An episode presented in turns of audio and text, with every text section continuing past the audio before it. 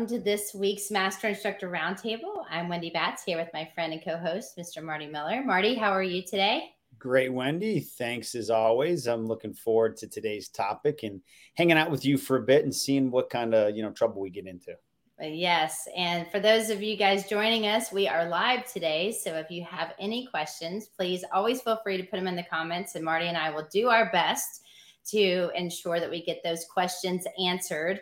And today's topic is actually questions from the group. And as you all know, Marty and I are part of the Facebook group. Um, we also are involved a lot with our Instagram. And we get a lot of feedback and information via email and messenger. So we really appreciate those questions. But there seems to be a common question that keeps coming in or coming up. And Marty, that question revolves around programming. So today we're going to spend a lot of time mainly discussing some of these questions that we're getting and hopefully putting some clarity behind it. Yeah, Wendy, you and I have been teaching for NASM for ooh, over 18 years now. So prior, this is wow, we're dating ourselves for sure. When we first got into this, program design was talking to your friends and you know just trial and error now we've got so much influence with social media and instagram and things like that there can be good from that but there can also be bad i think people get uh, confused uh, a little bit too easily because they just see all of these exercises. So even before we get into it, you know what Wendy and I are going to say is the model is going to be your friend. It's your toolbox. You're going to look at the phases of training. You're going to look at the acute variables. You're going to think about where things can be slotted. And then you have your progressions and regressions, planes of motion. So we want to get in here and give examples, but at the highest level, you don't have to overthink program design and confuse yourself. And hopefully, at the end of today's Master Instructor Roundtable, you'll see our philosophy behind it and see how valuable the model will always be as you decide how to create your programs. Yes. So, what we're going to talk about, we're always going to mention the NASM Certified Personal Trainer Facebook page that NASM has. As I mentioned, Marty and I are both on there, along with some of our other uh, NASM family. So therefore, we can try to answer your questions real time. And I know Marty, you and I check it multiple times a day and do our best. But there's a huge community, and we'll talk about this community and how you can be a part of it if you're not. That answers like just provide you with a lot of just life experiences, things that they've gone through. If you have questions about business or the model or specific clients, we do our best, but oftentimes it's going to be it depends and what does the assessment say and then let's try to work from there. Um, we also then uh, that's mainly the goal but also too we we try to answer the questions and we just build a community and i really really enjoy this page a lot because i learn a lot from you guys and hopefully we are offering some good uh, feedback and suggestions for you as well yeah, great place to stay connected with the industry, learn from people from around the world as well. And, you know, sometimes you just need someone else to say, yep, I struggle with that too, and makes you just feel a little bit better. Yes. And the goal, I, we just talked about it. Network with your peers, guys. Everyone that's on that NASM Facebook has taken the NASM CPT and passed. And so, therefore, we all have gone through the same methodologies and practice However, sometimes putting it into practice with your clients, it's a little bit different, especially if you haven't attended a live workshop or gone to a conference. But you're with like minded professionals, you're able to talk amongst your peers and, like I said, grow grow professionally. Think about upcoming education that may be out there. There might be seminars that you didn't you weren't aware of that somebody talks about we also have uh, one of our nutritionists on there. So if there's a nutrition question, she's a registered dietitian. So she offers some great feedback and input as well. So just remember, we can only help you if you ask questions. And um, there was actually a question that just came up. And the question was Do you have a link to this group on the Facebook page? Marty, if you just go to, well, for anyone listening, if you just go to Facebook and you look under NASM certified personal trainers, you have to um, ask to join the group. We just make sure that you're certified and once you get approved you will be a part of that group. So it does take it's not instantaneous it does takes a little bit of time but uh, we want to say thanks for joining us especially from the uk i love the uk just saying but thanks yeah. for your question worst places we could end up being, right? But the key thing, being around like-minded people and having uh, a place, a platform you can bounce ideas off of, because a lot of you are independent trainers. You may not have people in your everyday life that you go to work with and get to interact with. So I think that it's very valuable. And then on the flip side, after you know we talk about Facebook, we have two now Instagram channels. So a lot of you are very familiar with our NASM fitness channel. You'll see that there. We have well over 200,000 followers. And not too long ago, Wendy could probably give us more of an exact date. We started our NASM performance channel to kind of have the an area where we're going to talk strictly more performance, whether that's the physique and bodybuilding or sports performance. Remember, this is and has been designed as a, a, performance model since day one. Everybody can use it. As you know, everyone's that athlete. This works for everybody. And you'll see now where uh, I know last time I checked, uh, Wendy, we're well over 3,400 followers on the performance side.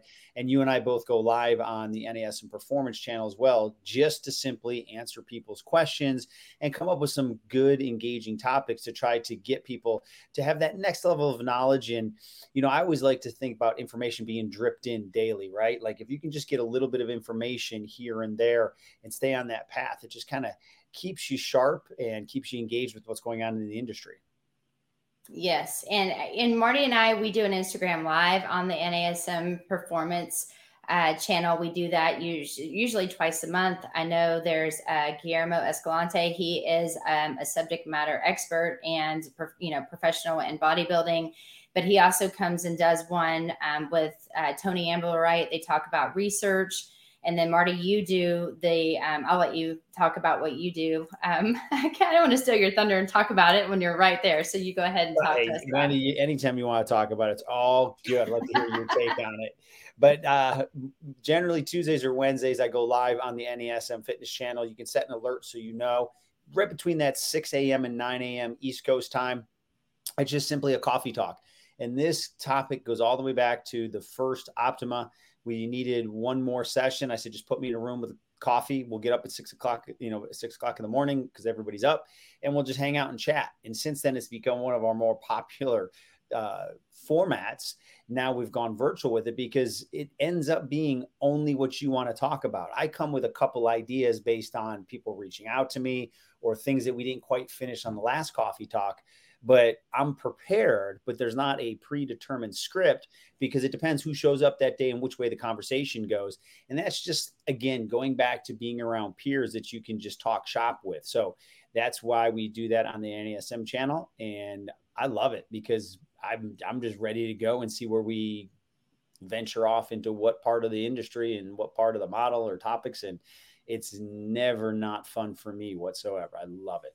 Yes. So when we we when we don't get to interact and do it on Facebook or through um, our podcast, just join Marty because he is a wealth of knowledge. Um, there was another question that came in. Actually, says I got my qualifications through Premier Global NASM. Does this count as I didn't manage to put in the details to join this group? Um, I think it does. As long as you've you've passed your exam, they'll just look to see that you're current. And as long as you're current in your um, qualification, then you can definitely be a part of our group.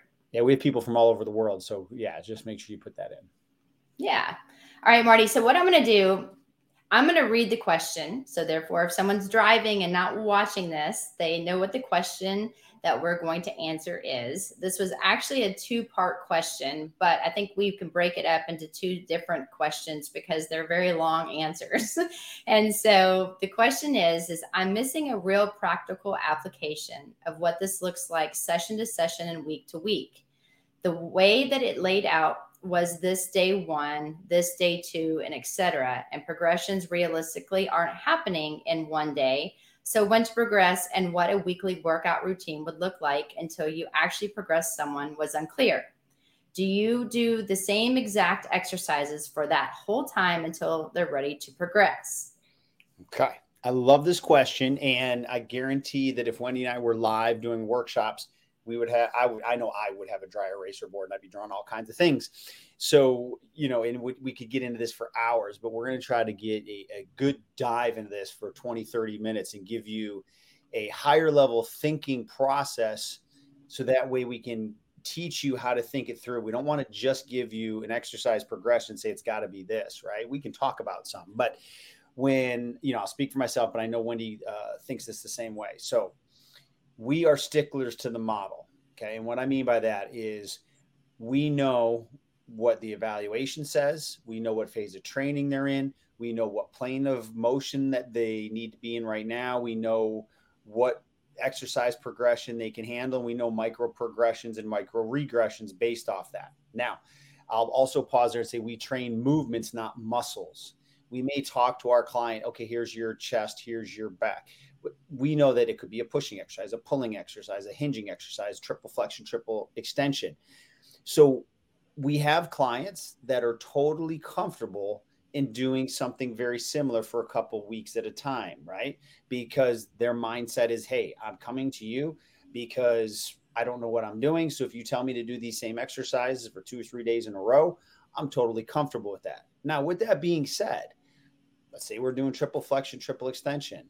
Does that mean that it has to be the exact same version of it Monday, Wednesday, and Friday? No, there's different ways to still do that exercise. And maybe they are going to progress just on a little level from a Monday to a Wednesday or a Monday through a Friday. But you're not going to see Wendy and I just randomly grab exercises and do it like we're rolling the dice. Now, in today's space, when we're training, due to the fact that everyone can go on Instagram and YouTube and find new exercises, people tend to get bored quicker than when I started in an industry. So I'll mention this and then I'll uh, turn it over to Wendy. Is let's say I'm working on a glute bridge and I know that that's where they're at right now, that that is the right exercise for their core stabilization programming. Do I give them the same core bridge Monday, Wednesday, Friday for three or four weeks? No. Do I have a lot of progressions and regressions I can do off that so it could look different or it is just a minor step up? Absolutely, right?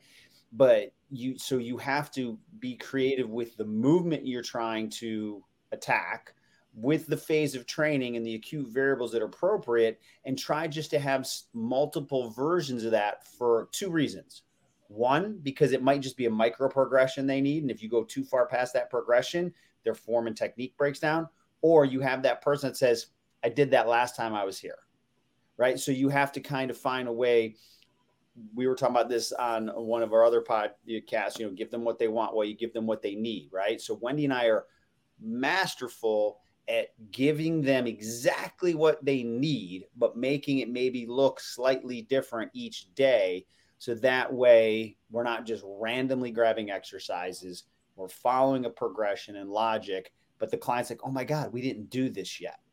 Mm-hmm. And I'm going to piggyback, you know, and, and those of you guys that are joining the Master Instructor Roundtable, we are live today with myself, Wendy Batts, and Marty Miller. And we're talking about this question about when to progress in exercise, because I think it's important and we get this all the time. So, this is a very common question, especially when you're newer to training, or even if you've been in the industry and you just don't know if you're doing it right, or you want to kind of take a step back into your business and look at how do you become even a better trainer.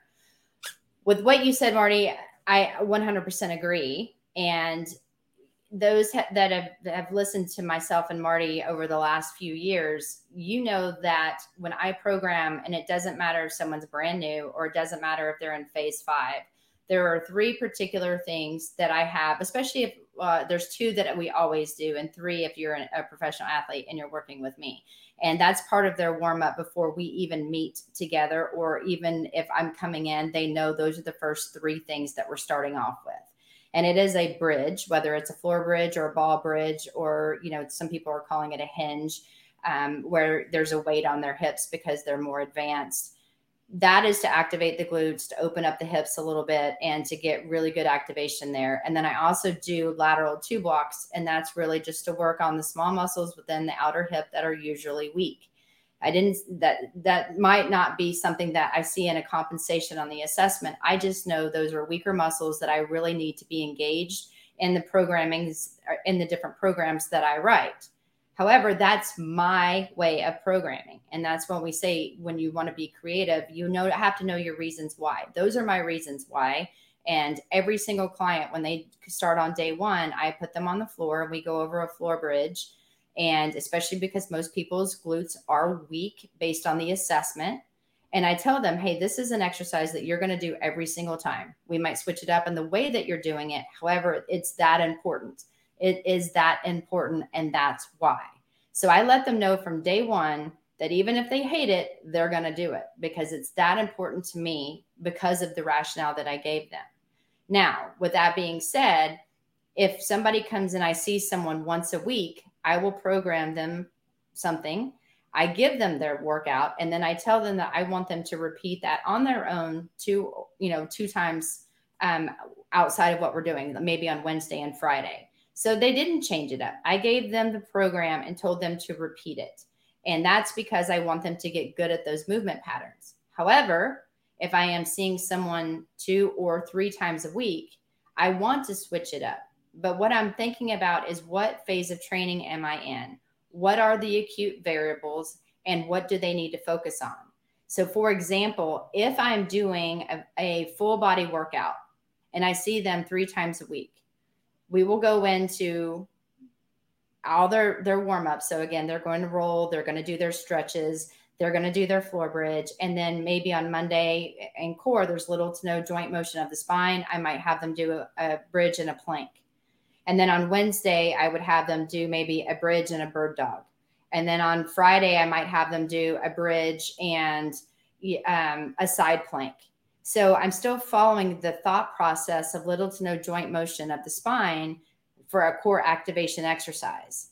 And that's when we say, you know, you're ready to progress. I'm not progressing the exercise. I'm not progressing, I'm not making it, you know, harder or easier. I'm focusing on what is it, what the intention. So for, you know, another example is if somebody's doing balance work, then maybe they're doing a single leg balance um, just hold on Monday, and then I might do a frontal plane. And if they looked really good on Wednesday in the frontal plane with a with a reach, on Friday I might do a frontal and a sagittal, or start with sagittal and then go frontal. So I'm not really. Prog- I mean, I'm progressing kind of the exercise in the way I'm doing it, but I'm still maintaining that little to no joint motion on the stance leg. And so when Marty and I are talking about this, when we say what we switch the exercises up, I want to be creative in my programming because I want to challenge them and I want to show them all the different things that they can do. But if you're looking at the resistance portion and you're doing chest, on Monday it might be a push up. That's still focusing a lot on the core because there's no joint motion. Then on Wednesday, it may be a chest press that is using dumbbells that I have them do on a ball. Or then on Friday, they may do a cable chest press if I wanted to hit the chest three different times that week. So I'm still maintaining the 421 tempo, the 12 to 20 repetitions. I'm giving them breaks where needed. However, I am switching up the exercise itself as long as there's no compensations. They can maintain the um, five kinetic chain checkpoints at all times, and it's something that I'm I'm seeing success in. If they didn't do well on the ball, I'll put them on a bench the next time because I learned my lesson and I need to work more on the stabilization and being in that position on a ball. But I know that's a focal point for my next time on, okay, listen, they need, they're used to being stable. How do I change it up a little bit? So don't take it to where it's an extreme. I'm not putting barbells, I'm not putting heavy weights in their hands. I'm focusing on movement patterns, tempo, and exercise execution. No, great points. And a question came in for some examples from Lauren. So let's use the bridge as an example. So I could do my standard bridge, two feet, right? Up, hold, come down slow. You know, I could do that at my four two two one tempo, two four two one one tempo. Then what I could do, there's nothing wrong with maybe even me have a five to eight second hold, right? As long as their form and technique's good. Then I can come down. I could come up on two legs, kick one leg out, bring that leg back, come down on two legs, right? Then you would do that with both sides. Then maybe what I could do is come up with two legs, kick one leg out, do the eccentric just on one leg. All right. I'd obviously equal that with both sides. Then eventually I would come up with one leg, hold, and come down with one leg. So those are all different examples of a bridge where I can start to play around with maybe I give them a little bit longer of an isometric, nothing wrong with that. I can start to focus on how they're coming up or coming down with how many legs they're doing it with. But the logic would be to come up with two, kick out, come down with two. Then it would be to come up with two, down with one, then it would be to go up with one, down with one. So you'll determine when it's appropriate to move through those. But that's just a very simple way to progress or regress the bridge. So I could start at a progression. If they start to get tired, I just go to the regression. So that's where you get to play around with these and see what fits best. But that's just a very simple example of the bridge. Yeah, and there's you know so, some other examples that someone asked, um, Lauren asked about you know the squat and the step up. So think about this: if you're doing a squat, you can, and someone's limited in range of motion at the ankles, so you're working on that. One way to give them a little bit more range of motion is to do a ball, a wall ball squat. So you put the ball um, behind your back and you do a wall sit, and you're looking for those parallel lines. So you're really emphasizing the five kinetic chain checkpoints and those parallel lines. So therefore, parallel lines for equal weight distribution between the ankle, the knee, and the hip. And then they come up into full hip extension, squeeze the glutes, and they go back down in that tempo. Now, if you want to challenge them and they've been doing it for a while and you're, you know, you're way like on to something different, you're going back to the ball squat, put dumbbells in their hands or hold the last rep for 30 seconds at the bottom or you know that's just progressions on a ball. Again those are not micro or uh, micro progressions those are bigger progressions. But when you're looking at a squat ball squat and then another way to get um, working on those parallel lines for somebody that has um, restricted joints in their ankles is doing a cable squat. So they go down and then they can come up. Then you can do a squat to row so you're not just doing the squat alone, you're adding a different exercise with it. So it's something different for the client, even though the movement of the squat is the same. And you can stagger your squat. You know, you can do a squat, um, you know, like some people like to just squat with dumbbells as long as they can maintain good positioning, you know, or they can hold on to, um, you know, a bar if they need to, or do a TRX squat. Again, we're really focusing on the squat but how can you help them get those parallel lines the right way? And so just think about the different components. The squat itself is still two legs going down into a squat. A squat is a squat. Now with the step up, if I, you know, again, the box size and height can change. So that's one way. Um, you can have someone like if you're you're going to focus on the right side, you should lean forward into the parallel lines. You should be pushing up on the right leg holding that position. So triple extension on the left foot, and then slowly going down for four seconds. And then they can come completely off, put the right foot on again and repeat, and then slowly come down, bring the foot off and repeat. The next time, the micro progression to that is to leave the foot on the box the entire time. And when they come down, they can tap their foot and come right back up. So it's more time under tension with little rest. And then you can do a step up to balance to hold and then bicep curl you could do a step, step up to hold the bicep curl to overhead press. You can do a step up to curl to one arm overhead press. So you can see that there's a lot of different variations. The step up is still the step up. You're just adding different movements. You're making maybe some more total body movements. So therefore, you've just knocked out biceps and, and shoulders in that one exercise alone. So if you're short on time or limited in that 60 minute session, maybe it's only 30, 30 minutes, you just did two or three different muscles in that one exercise you know so there's different ways you can think about that no, great points, Wendy. And for those of you joining us today on the Master Instructor Roundtable, myself, Marty Miller, here with my co host and fellow regional master instructor, Wendy Batts, we're taking questions from the group. So we're talking really truly about program design. So I think now, Wendy, I think we gave our opinions here on the first part of the question. So maybe now we can move in here to part two. So I'll kind of read this through for, as you said, Wendy, earlier. For those that are driving, we want you to make sure you uh, know exactly where we're headed with this question. So here we go. Most clients do not want to do the same exact thing each time they train. We've covered that. Uh, that is the state of the industry right now. Even if they're doing more reps, it literally feels like what people are trying to understand is such a simple question, yet no one has been able to really deliver it. I've seen other people create programming, but not to be able to explain how they came to that choice of exercise and reps or set changes. I know that seasoned trainers really understand it in their own head, but it doesn't end up getting clearly communicated. It's kind of like assumed it's understood, but until you put both together, it doesn't truly make any sense.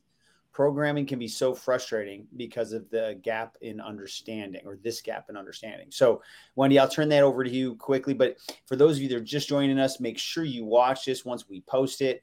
We talked about this at the very beginning. The model is always going to be your friend, the answers lie within the model. And yes, there's a lot of people out there searching for exercises and they're just doing random things. So, when you fully understand the phases of training, you understand progressions and regressions, simple to complex, planes of motion, a lot of this will sort itself out if you're thinking that through every time you're designing programs for your clients. Yeah, and and like you just said, Marty, within each phase of training, within the NASM textbook, or within any of our podcasts that we talk about, each phase gives you a rep range. It gives you the sets. It gives you how long somebody may need to rest. It gives all the information for you, and those are called acute variables. And they're called acute variables because they're variables within a program that can change. So if somebody's doing one set of something because you're teaching them how to do movement patterns and they're brand new to exercise, that day you may do one set to show them, listen, this is what we're going to focus on. This is how to execute it. And instead of just doing 12 repetitions, it may be really light, maybe just body weight, and you're doing 20. And then you move on to another exercise.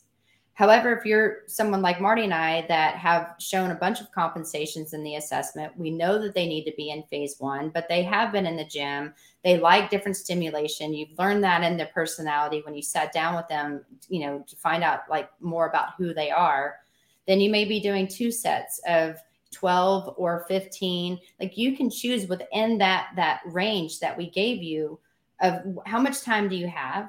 How much talking are you doing because of explaining? And then you're going to stick to that number. But when you stick to that number, you're sticking to that number. So when you're choosing an exercise, let's say um, you're going to have someone do a four, two, one tempo push up. And that is an appropriate chest push up for phase one. And that is extremely hard to do. If I say I want you to do 12 repetitions and I know they're not that strong, I'm going to try to set them up for success in the beginning. So I may put them on a um, Smith machine that has a locked in bar. And so they're elevated. So they're not having to fight gravity. I'm having them up on their toes. They're contracting and they're staying within the five kinetic chain checkpoints. So abs in, glutes tight, chin tucked. They're going to go down for four seconds, pause, and come up and add that plus. I'm helping them learn that movement pattern, build strength. So, therefore, each and every time as a progression, I can move that bar down lower and lower until they hit the ground and therefore they never even had to get onto their knees. Or if you wanted to start them on the floor and you didn't have access to a Smith machine, maybe put them on a bench or on the floor with their knees bent. A push up is the push up. But if I want them to get 12 repetitions, I need to make sure, or 15 or whatever it is, that I'm not sacrificing a form for a number and if I know that all of a sudden I start seeing them fall apart, it'll be like, okay, just give me one more. And then we're going to go into something different. And then you know, next time, meaning the next set, because you were doing two, you might want to put them, hey, listen, last time we did it on the floor. We're going to change it up this time. I'm going to put you on a bar and see if we can work on that patterning a little bit differently. They're not going to be like, and, and be offended. They're going to be like, thank you, because we wanted to get to a specific number. So when Marty said, well, we may have to change it on the fly, I just realized they can't do what I thought they could. And instead of making a feel bad, I'm just, hey, let's shut that down now and let's go to the next exercise. And so, you know, it's it's also how you sell yourself. It's how you sell the session. It's how you talk to your client that's really going to to just make them happy to be with you. And then, you know, you're working with the you know, their capabilities and you're not letting them just do terrible movement patterns because as we also discussed, we're retraining our brain, we're reprogramming our, our system to understand proper movements. So doing it half right is not okay. It has to be executed correctly. So therefore, we're working on being able to progress them to harder things in the future. Yeah, and Wendy, a point you made there, simply doing an exercise where you're progressing and regressing within that same exercise could look like something totally new to somebody. So if all of a sudden you had them doing an elevated push-up and now they're lower on the floor and they're doing it from their knees. Then you have them extend one knee or two knees for even a rep or two, then back to two knees. To them, even though you know what you're doing is just progressing that push up to what the load they can handle, to them it's like, oh my God, we've never done this before. Okay, we can we can play around with that as well too if that's what works for the, the psychology of that side remember there's the science of training and the art of training the science is pretty easy to actually teach. The art of it where you can manipulate around people's personalities and what they like and what they need and make sure that you stay on track is a, is a, you know takes time. And that might be where people get kind of um, lost in the program design because they're hearing from their client. They're seeing their maybe i'll use the word frustration or maybe um, not the proper expectations of what an exercise program should truly be but there's so many different ways just to kind of move things around even slightly but to them it's like wow we never did that before yeah. So, Marty, a question came in. How do you change reps and sets from session to session, especially if you're changing the exercises at the same time? Well, that's a great question. But if I can, I control one thing at a time because if something has a bad effect, I want to know what it was.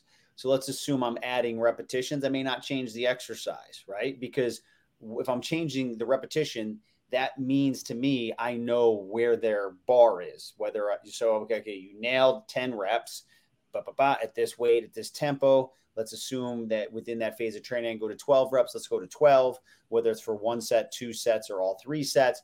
But if I change that and an exercise, and now they're like, well, I didn't really feel great from that, or whatever, what was the change that caused the problem? So, what I might do is I'm doing three sets of 10 and the person's progressing, we go to 12 the first time. And if their form and technique is amazing, they get to earn the 12 reps the next time. And I may purposely hold back on the third set and say, okay, that was enough added volume. We're going back to 10. The third set next time is your goal to get to 12. Now they don't care about doing the same exercise again. So I'm trying to control one factor at a time if I can. So that way I can see where this person's progressing or if that man, mm, we went just a little bit too hard on that. Well, because I changed too many variables. Mm-hmm. Now, if I'm looking at changing the exercise, I can kind of weigh it on a scale, say, well, this exercise is basically the same intensity and would be about as challenging to the muscular system as this other exercise. But I'm not going to change a two legged squat to a single leg squat and think that they're going to be the same, right? There's too many progressions in between. You've got the step up and the lunge in between. So this is where, you know, there's no way Wendy and I can cover this all in a 40 minute or whatever time we're going to spend here on the podcast. But we're trying to give you massive concepts to say, okay, now I understand that the higher level thinking of how they are going through this. And then you got to sit there and try to make those decisions each and every day. So be careful changing up too much at once. Def and because again, remember intensity could be the exercise, it could be the volume, and it could be the duration. So you have to look at all of those factors when you're putting together your you know your programming. And now you're looking at you know uh, microcycles versus you know megacycles and all that kind of stuff. You know you got to look at the t- totality of what's happening in a day a week and a month. Well and i'm going to make it super simple for you lauren. I don't change up my sets and reps very often. I mean i go into a program and i have in my head that maybe this program is going to be two sets of 15 reps and I want them to hit 15 reps. And if I see that they cannot hit 15 reps, then I try to say, okay, hey, listen, we're starting to do this. I'm giving you cues. We're having a little bit of problems here. We're going to do it this way instead. And I want you just to start start this way and show them exactly what I want them to do. Because if I say that I want them to do 15 and they could do 15 and it was super simple, then the weight was too light if I told them that I want them to do 15 and at 12 they look like a train wreck, then the weight was too heavy or the exercise was too complicated. And so it's just letting me know where they are at that moment. And then the next time that I write their program for the next visit, am I going to keep it? Maybe I should go instead of 15, I'm doing 12. I'm doing a little bit less, but I'm still keeping two sets. And then when they start to master you know the different exercises that I've been giving them and they've been coming 3 or 4 you know 3 weeks and they're coming 3 times a week and I start to see that they're getting stronger and I'm adding more load then I may go 3 sets of 12 or 3 sets of 15 and so that's when I go into the program knowing that my goal is two sets of this amount and these are the exercises that I chose and then I have to progress or regress at that moment. Now, if they executed it great, everything looked perfect, then I wrote the best program for that individual. But I'll tell you this 90% of the time when I write a program, I'm not really having to do any regressions or progressions because it's pretty spot on. But there is a lot of cueing in the very beginning to teach them, hey, tuck your chin, you're starting to look up, or or hey, listen, you, you really want to add that little plus because I want to see your shoulder blades spread across your rib cage.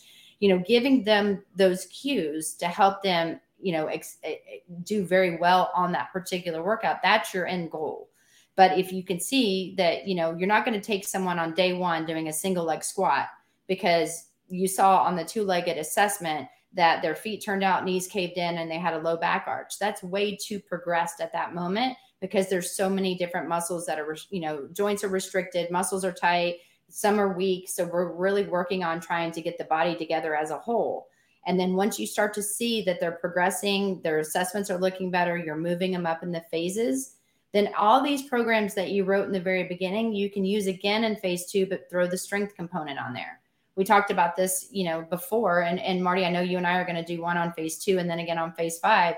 You don't always have to reinvent the wheel, but you want to be smart in the way that you're you're designing these programs and think what is more basic and then work your way up in the model in that phase before you start to do something you know, standing single leg on a Bosu ball with a body blade and doing all kinds of crazy things because you saw it on YouTube.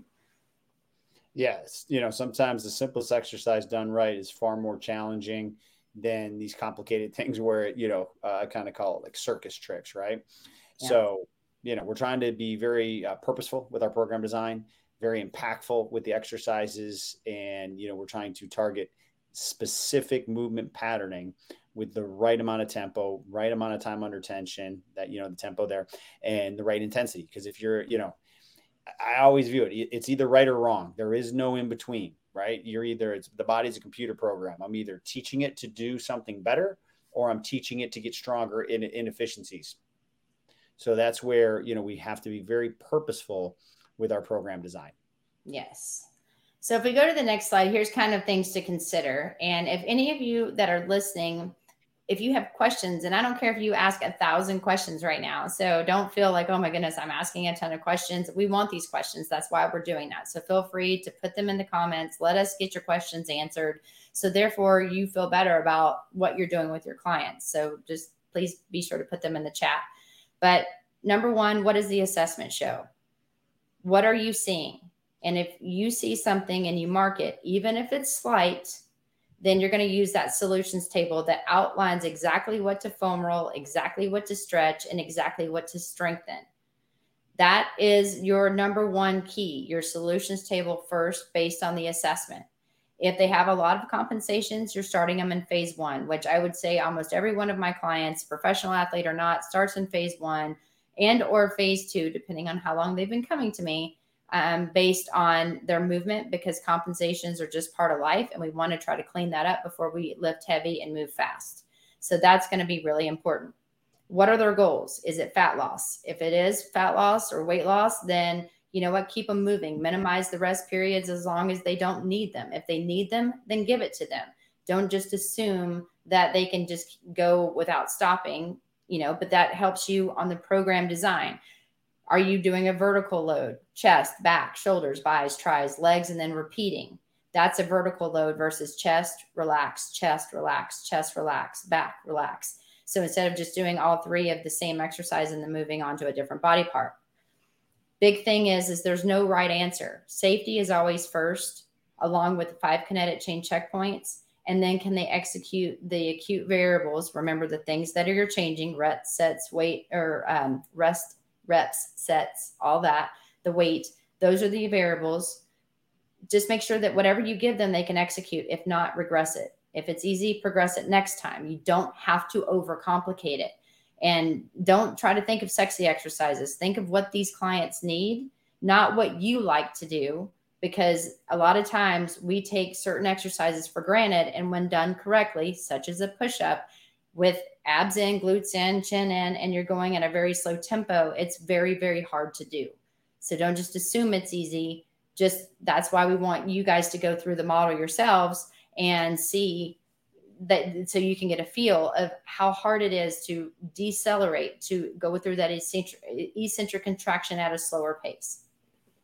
Yeah, great points. And I think, you know, hopefully with everything we've talked about, then with these things to consider and you being your first client, hopefully that we've answered some of the tough questions and given people kind of a roadmap on how to get uh, just more proficient with program design. So I'll jump in here. So I talked about this at the very beginning. The OPT model will always be your best friend. So you have to reassess every four to six weeks. And that we're talking about more of a formal assessment. Yes, every single set, every single rep of every exercise is a movement assessment, right? If we start to see, as we've talked about uh, many times on today's podcast, is if you see the five kinetic chain checkpoints kind of fall out, you either got to correct to get the person dialed back in, or that is telling you, yes, they could keep moving, but not without compensation. So they've hit their threshold. You have to follow the acute variables. If you are not following the acute variables, you're not in these specific phases of training that have been researched. That's why we have those acute variables and we reiterate them so many times on every type of podcast, every time of things that we put out. The acute variables are truly that secret sauce that make these phases of training come to life. And then do not overcomplicate the exercise. Wendy just touched on that. They don't need to be fancy, they need to be executed with precision. Know the muscles or the movements you're trying to target, and then your program design will fall right into place. Yeah. I wish I had more to add, but I don't. So, I mean, the the key takeaways is, you know what, get on the Facebook page. Don't worry about how many questions you ask us, or you know, I, I've gotten feedback. Like I feel like I ask all these questions and I'm overloading the Facebook page. Well, you know what? If you have the questions, ask them because the only way you're going to learn is to ask the questions because we don't know what people need unless you ask us. Mm-hmm. If you're not following both Instagram channels, I strongly suggest you do so because, again, when we do these Instagram lives or we have some of these special guests, they are giving so much information that I find even myself today so helpful and useful. And I learn something all the time remember use all your resources use your textbook use go to the the nasm um, nasm.org has a library of exercises there's examples of a lot of me um, cueing some of these examples. You know hey common compensations are this this is how you cue out of it this is how you teach a, a client how to do it. So they're not just exercises of or videos of exercises there's also help within those videos. As Marty mentioned, stick to the model. The model, if you look at everything, print it out. We, you know, we're, we're going to also do upcoming podcasts to help you guys too, because so many programming questions are coming in. The model is not meant to be complicated. We really have given you all the information. We want to help you apply it, but we don't know we don't know that until um, until we get your questions. So ask us the questions and then the last part of it is let us help you. You know, we want to be able to help you guys. That's why we do this. And um, and so yeah. So there was another question, Marty. I'm going to read it to you, and I'll let you answer it. So basically, I can either keep the exercises the same. Example: just chest press um, on ball, chest press on cable, floor push up from session to session, and then the next time I come back around to the same exercise you know, that's one way to do it, right? Like I could start at the eight reps with an exercise, next time do 10 reps, next time when they're ready do 12. Or as Wendy said, Monday could be my standing cable. So I'm unsupported in my spine if you're doing stabilization. Next time I could might be able to do a modified or floor push up with that same tempo. So again, we, we can't say it has to be done this way. There are multiple ways to attack it but as we said, we're going to pick a set and rep range, and we want everybody to fall within that for each phase of training. So you have to make the adjustments based on your client. And remember, you have the best program design. And I went to a concert last night. So if I stayed up later and got up at the same time, I may not be the same person coming in for that 6 a.m. session. So you have to be ready to modify and not to say, hey, this is drawn up on paper. This is what you have to do. So you know, Lauren, I think you're on the right track. I can see through your questions that you're kind of mapping out what we are talking about. So hopefully we're able to, you know, give you some key takeaways. And now when you go into the gym, you'll start looking at programming just a little bit differently. Yeah, and to piggyback just really quick off of that too, Marty and I did a podcast um, talking about the neural continuum, and that neural continuum uh, will also help you. So when you go back maybe the next week if you did chest press on the ball monday then on the cable wednesday and a push-up on friday maybe the next monday you do the chest press on the ball alternating arms. So it doesn't have to be an increased reps you could change it up a little bit on how they're doing it. And then chest press on the cable they alternate arms. And then the push-up you know yeah you can do the push-up any way you want.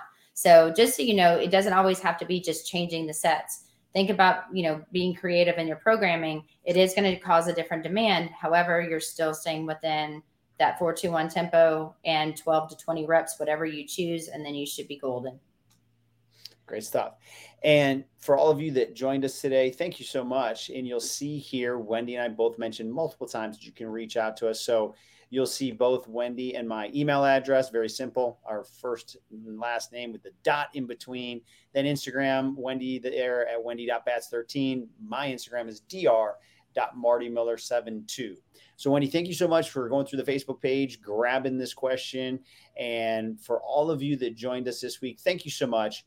And most importantly, we look forward to seeing you next week on the Master Instructor Roundtable.